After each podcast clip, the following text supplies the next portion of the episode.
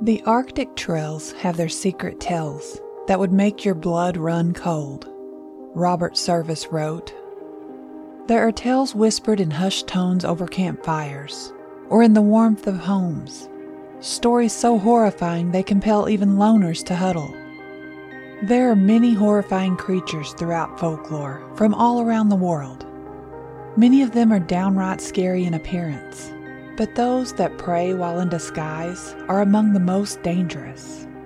By the time you see their true form, it's usually too late.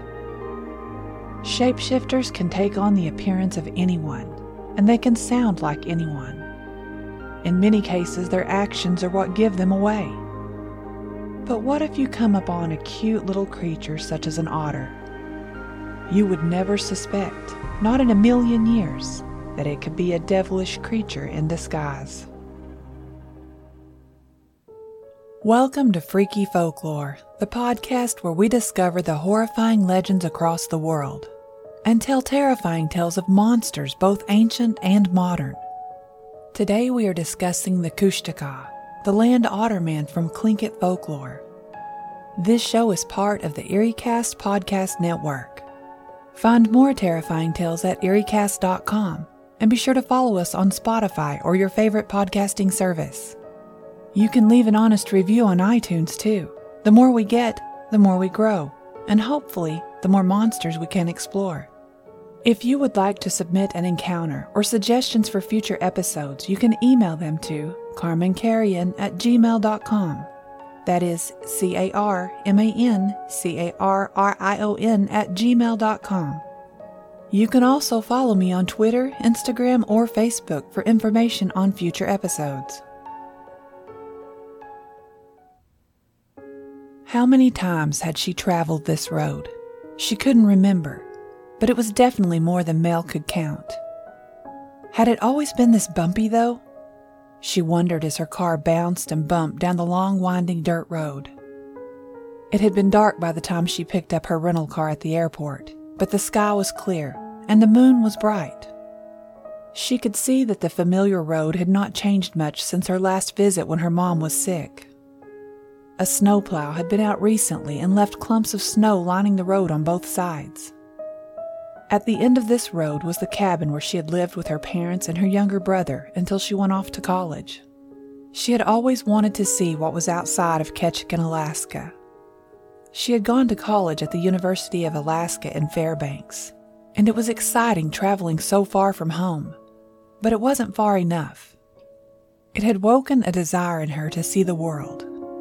She dropped out of college after her first year when she became a flight attendant and had no regrets. Eventually, she met her future husband, Matt, on one of those flights. He was a pilot. It wasn't love at first sight.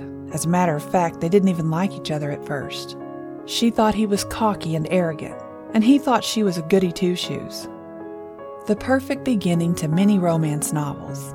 But unlike a novel, her story didn't have a happy ending. They were married for 15 years. During that time, she had lost her dad and then her mom, and not long after, she lost Matt too. Her parents passed away in the same year her dad from a stroke and her mom from a broken heart. Matt didn't die, although that might have been easier. She found pictures of him with another woman on his phone the day after their 15th wedding anniversary. Mel was devastated, but she didn't leave him right away. She gave him ultimatums, and he promised he would end it. She tried to be the perfect wife. She thought that if she was better, he would want to cheat, but she was wrong. He had a problem and over time she learned that he had been unfaithful many times throughout their marriage. It didn't take long after that for her to realize the problem wasn't her. After the divorce was final, Mel felt more lost and alone than she ever had in her life. For the first time in 20 years, she longed to go home. Her only regret was that she hadn't went home sooner. Her younger brother Bruce had never left home or gotten married. Instead, he became a police officer right there in Ketchikan. He kept the house that they grew up in after their parents passed away. She called him often to check in and make sure he was doing okay. When she called in tears the day her divorce was final, he asked her to come home. He was only a kid when she had left, and despite their age difference and the distance, they had managed to stay close. She hadn't even considered going back until then, but she knew as soon as he offered that she had to go. She took personal leave from work and booked a flight, not telling Bruce that she was on her way. Mel was lost in her thoughts, so she was caught off guard when a large creature ran out in front of the car. At first, she thought it was a person, but it was covered from head to toe in dark fur. She had to slam on her brakes to keep from hitting it. Whatever it was, the near miss didn't faze it, because it never paused to look her way. It just lunged into the woods on the other side of the road. Mel's heart was racing. She put the car in park long enough to catch her breath but the idea of that thing being out there caused her to quickly take off again. She didn't want to stick around to see if it came back. Bruce's patrol car was in the driveway when she pulled up. He must have seen her headlights because he came out onto the porch as she parked. I didn't think you would really come, and without warning.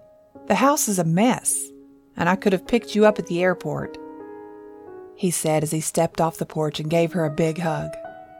I know, but I wanted to surprise you. And I don't care if the house is a mess.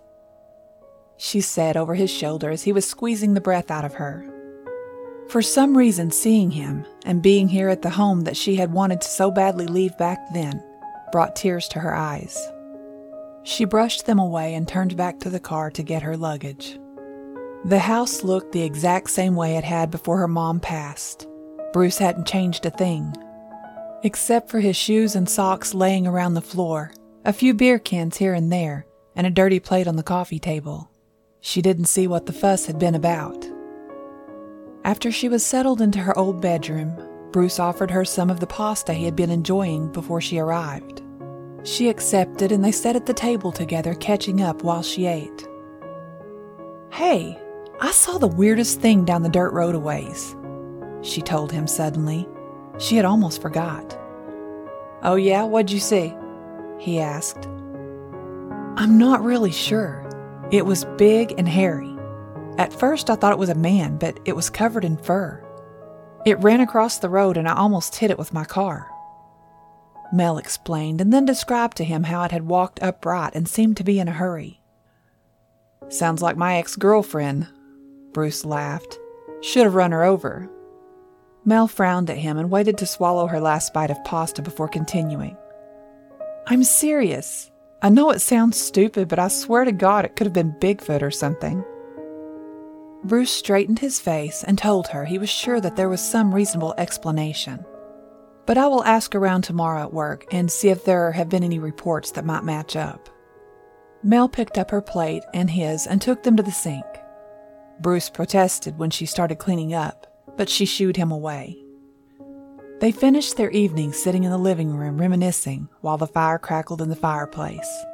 Bruce left for work before she woke the next morning, but he had left a note on the table. Sis, I'm really happy to have you here. It gets lonely out here alone since mom and dad are gone. This is your home too. Stay as long as you want. Forever would be okay too. Bruce. She smiled as she read it. It was nice to be home. It was a beautiful day, but the sun glaring off the snow was almost blinding. Mel decided to take a walk around the property to see how much had changed and what hadn't changed.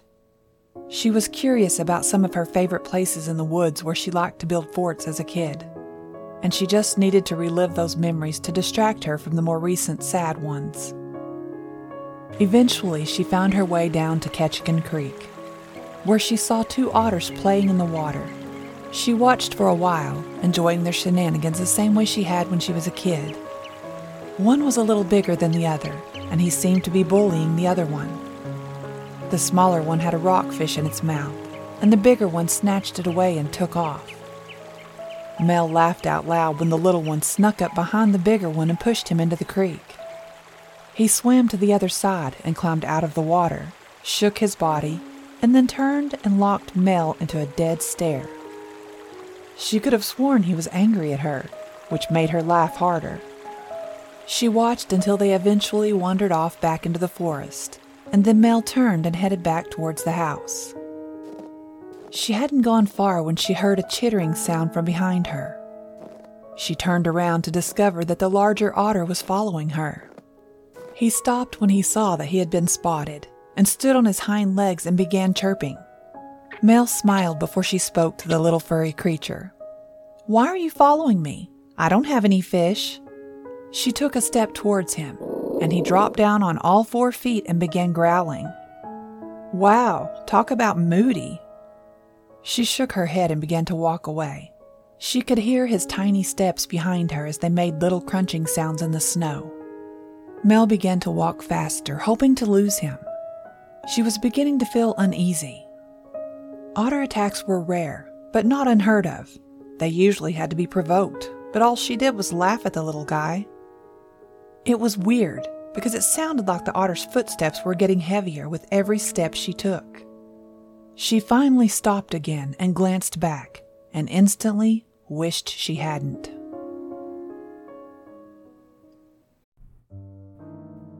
This episode is sponsored by June's Journey. What is horror to you? Monsters? Murder? Mystery?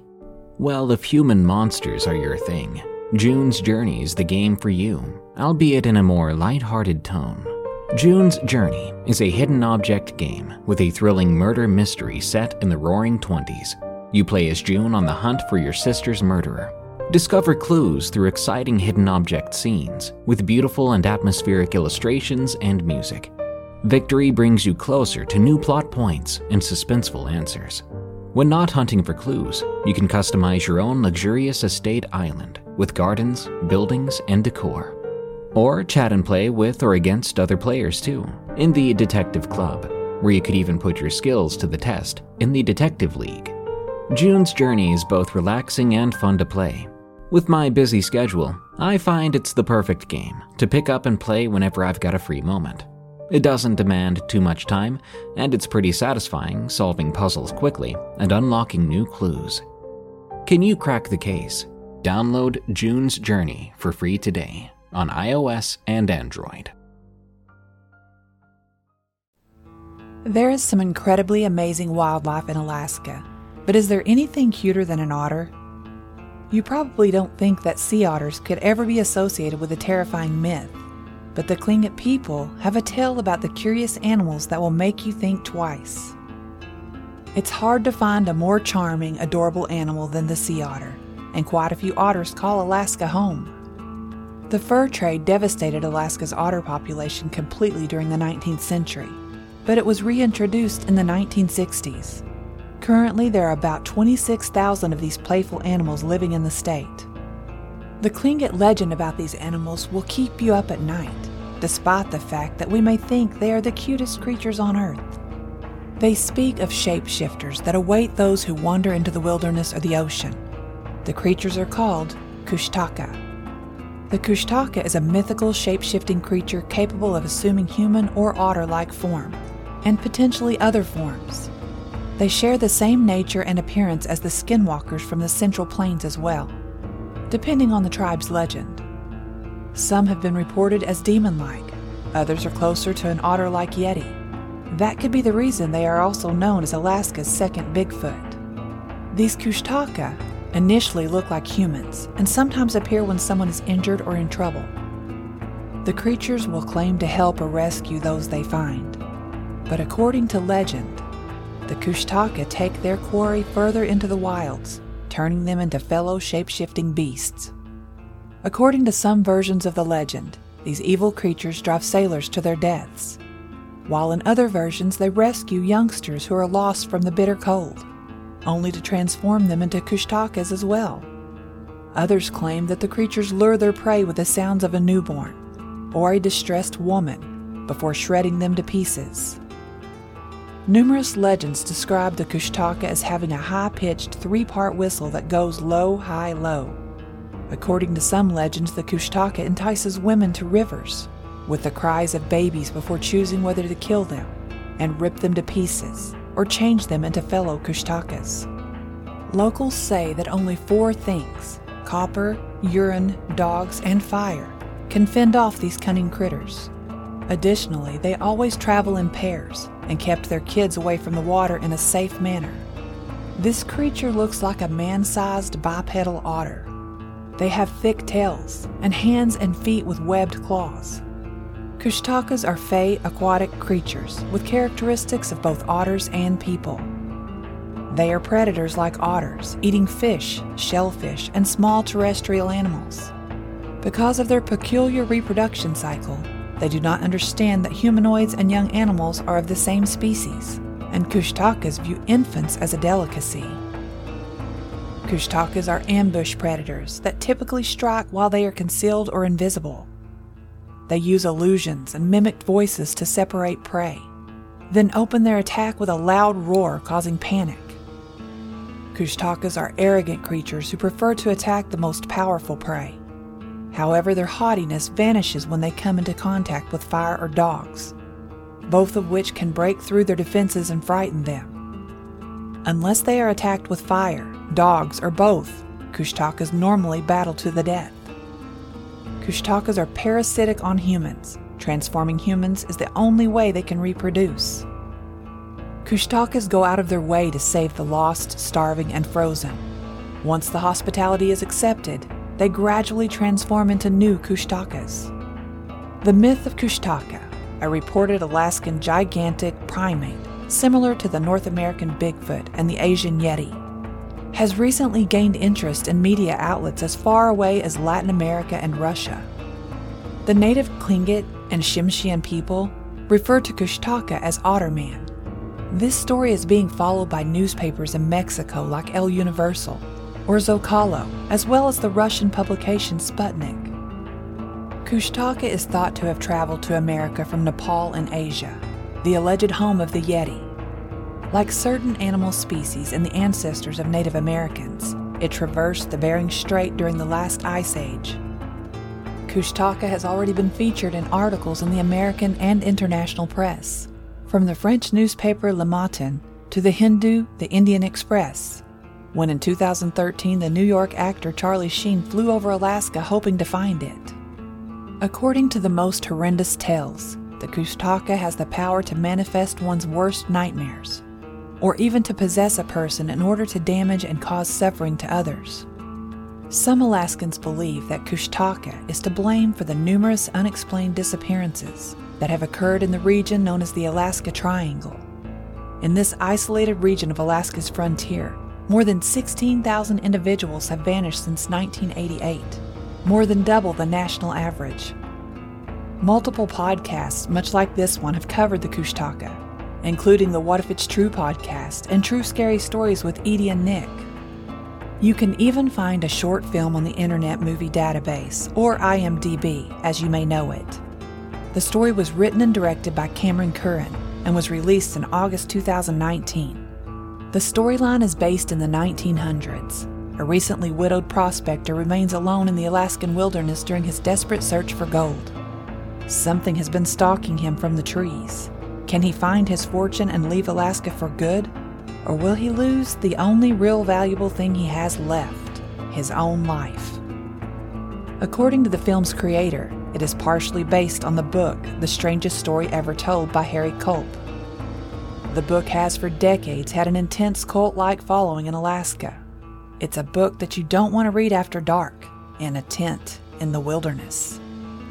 There are also several interesting documentaries out there you can even find one in an episode of Missing in Alaska Season 1, Episode 10.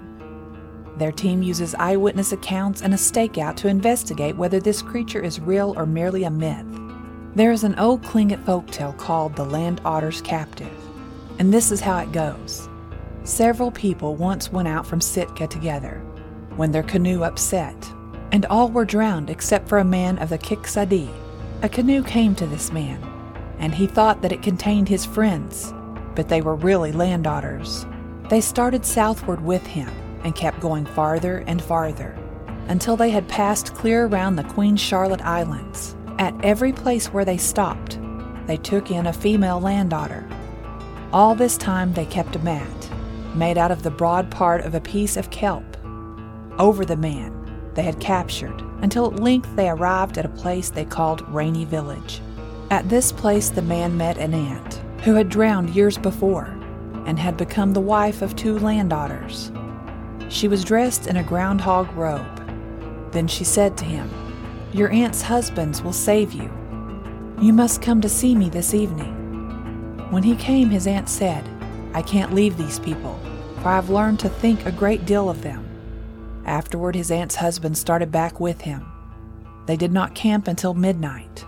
Their canoe was a skate, and as soon as they came ashore, they would turn it over on top of him so that no matter how hard he tried to get out, he could not. In making the passage across to Cape Ommaney, they worked very hard, and shortly after they landed, they heard the raven. They could go only a short distance for food. When they first started back, the woman said to her husbands, Don't leave him where he can be captured again. Take him to a good place. So they left him close to Sitka. Then he walked around in the neighborhood of the town and made the people suffer so much every night that they could not sleep and determined to capture him. They fixed a rope in such a way as to ensnare him, but at first they were unsuccessful. Finally, however, they placed dog bones in the rope so that they would stick into his hands, dog bones being the greatest enemies of the land otters. Late that night, the land otter man tore his hands so with these bones that he sat down and began to scream. And while he was doing this, they got the rope around him and captured him. When they got him home, he was at first very wild, but they restored his reason by cutting his head with dog bones. He was probably not so far gone as most victims. Then they learned what had happened to him. After this time, however, he would always eat his meat and fish raw. Once, when he was among the halibut fishers, they wanted very much to have him eat some cooked halibut. He was a good halibut fisher, probably having learned the art from the land otters though he didn't say so. For a long time, the man refused to take any, but at last he consented, and the food killed him. This story came from a book by John R. Swanton titled Tlingit Myths and Texts. This is a massive study of the myths and legends of the Tlingit, Native Americans of southern Alaska. Alaska is the last uncharted land. There are special mythical monsters and dangers to be found there. Regardless of your views on Kushtaka, the state is a popular travel destination for explorers and adventurers. If you're not a member of the Tlingit tribe, it's unlikely that you will see any Kushtaka during your travels there. But there are a few tools you should have to fend off a shapeshifter, if you should come across one. Knowing how many sled dogs there are in the state, and how much of a dog's dread the Kushtaka have, you shouldn't have any trouble getting rid of the critter if you hike with one. When Mel turned, the otter was no longer there.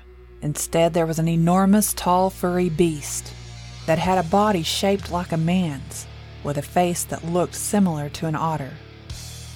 Her reaction was on impulse and natural. She screamed, and then she began to run. She almost slipped several times. The snow on the ground wasn't very deep, but it was slippery from melting. She could hear the heavy footsteps behind her as they sped up in pursuit, matching her own speed. As she left the forest and emerged into the yard behind the house, the footsteps stopped. But she didn't turn around to check. She ran all the way to the back door. Once inside, she slammed the door shut and locked it behind her. She hurried to the kitchen window and peeked through the curtain, half afraid that she would see the monster that had been chasing her. But he was gone. She caught movement at the base of a tree just at the edge of the forest. It was the otter. He was weaving his way around as if scavenging. Mel sat down in one of the kitchen chairs and began to think. Was she going crazy? Had she imagined it? Should she call Bruce? He would probably laugh at her, and he definitely wouldn't believe her. She decided to call him anyway, so she went to get her cell phone out of her purse. She pulled up his number and hit call, but she had totally forgotten that there was no service out there. But because there was no service, Bruce had kept the old landline. It was still hanging on the wall in the kitchen like it had been for more than 30 years. Mel went back to the kitchen and grabbed the phone, and she dialed his number. Luckily, he answered on the first ring. Hey, she tried to sound calm. I was just wondering if you had found out anything about what I saw on the road last night. He was telling her how he hadn't gotten a chance to ask around yet, and then he was trying to tell her that he would be home late when the line went dead. Mel hung it up and tried to call again, but the line was completely dead, no sound whatsoever. She hung the phone up and began pacing, running her fingers through her hair as she walked. What the hell was she supposed to do? She could stay locked up inside this house, or she could get in her car and go into town. She needed to get out of here, that was for sure. She was digging through her purse for her keys when she heard a heavy thumping coming from the front door. Someone was knocking. She slowly walked to the door, keeping what felt like a safe distance, before she stopped and asked, Who is it? It's me, Mel. Let me in. She heard Bruce's voice answer from the other side of the door. But it couldn't be. She had just been on the phone with him. He's at work. She shivered as a chill went through her body. Is it possible that he had been playing a trick on her? She slowly tiptoed to the window, where she could get a good view of the porch. It was Bruce, standing there waiting for her to open the door. But why didn't he just use his key? She thought immediately that he must have forgotten it. Relieved, she ran to the door, unlocked it, and swung it open. She almost knocked him over when she flung her arms around him. Thank God!